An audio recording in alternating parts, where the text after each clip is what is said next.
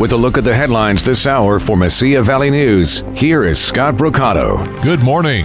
The New Mexico Department of Health is providing an update on COVID 19 cases and deaths in the state. On Wednesday, health officials reported 359 new coronavirus cases, bringing the state's overall total to over 185,000 cases. In addition to the cases, 13 more people have died from COVID 19. The number of deaths of New Mexico residents related to the coronavirus is now 3,753. The newly named interim superintendent of Las Cruces Public Schools says he will follow the duties of his predecessor, the late Dr. Karen Trujillo, in her honor. Ralph Ramos was named Monday to succeed Dr. Trujillo, who was struck and killed by an SUV while she was walking her dogs one week ago today. Ramos has spent the last 13 years as principal at Camino Real Middle School. He says Dr. Trujillo provided opportunities for students and educators under the most difficult circumstances. Despite Governor Greg Abbott's decision to lift mask requirements as a precaution against COVID 19, El Paso will continue to require masks in city and county buildings. County Judge Ricardo Samaniego and Mayor Oscar Leeser says masks will still be mandated on Sun Metro buses and at the El Paso International Airport. Local business owners are also asked to continue mask requirements. Meanwhile, El Paso Bishop Mark Seitz says Catholic churches are not making any changes in their restrictions. Bishop Seitz says masks will be required at services and capacity will still be limited to 25%. State education officials in Texas say they're leaving the decision to keep a mask mandate enforced at schools up to the local school board. For at least one area district, the mask mandate will remain in force. Ysleta Independent School Superintendent Xavier De La Torre says he considers the mask mandate non negotiable, and he is recommending the school board leave the order in place.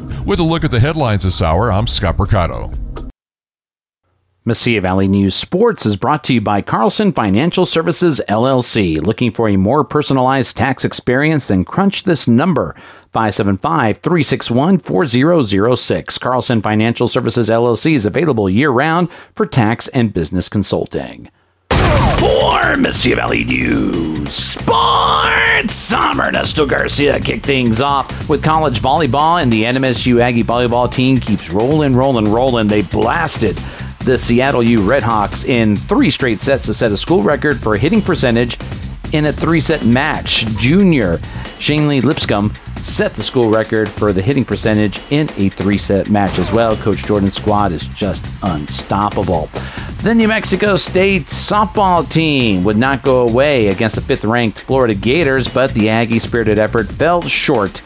It wasn't enough. They lost yesterday in Gainesville 6 to 2 to the NBA. Former Rockets star James Harden, who's now a Brooklyn Net, is celebrating a successful return to Houston. He put up a triple double with 29 points, 10 boards, and 14 assists as the Nets beat the Rockets 132 to 114. Harden was traded to Brooklyn in January after spending eight plus seasons in Houston. And finally to the NFL, the New York football Giants are moving on from veteran wide receiver Golden Tate. According to multiple reports, the Giants have released the wide receiver as part of a cost cutting measures.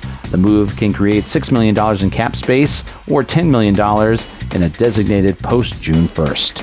For Mesilla Valley News Sports, I'm Ernesto Garcia.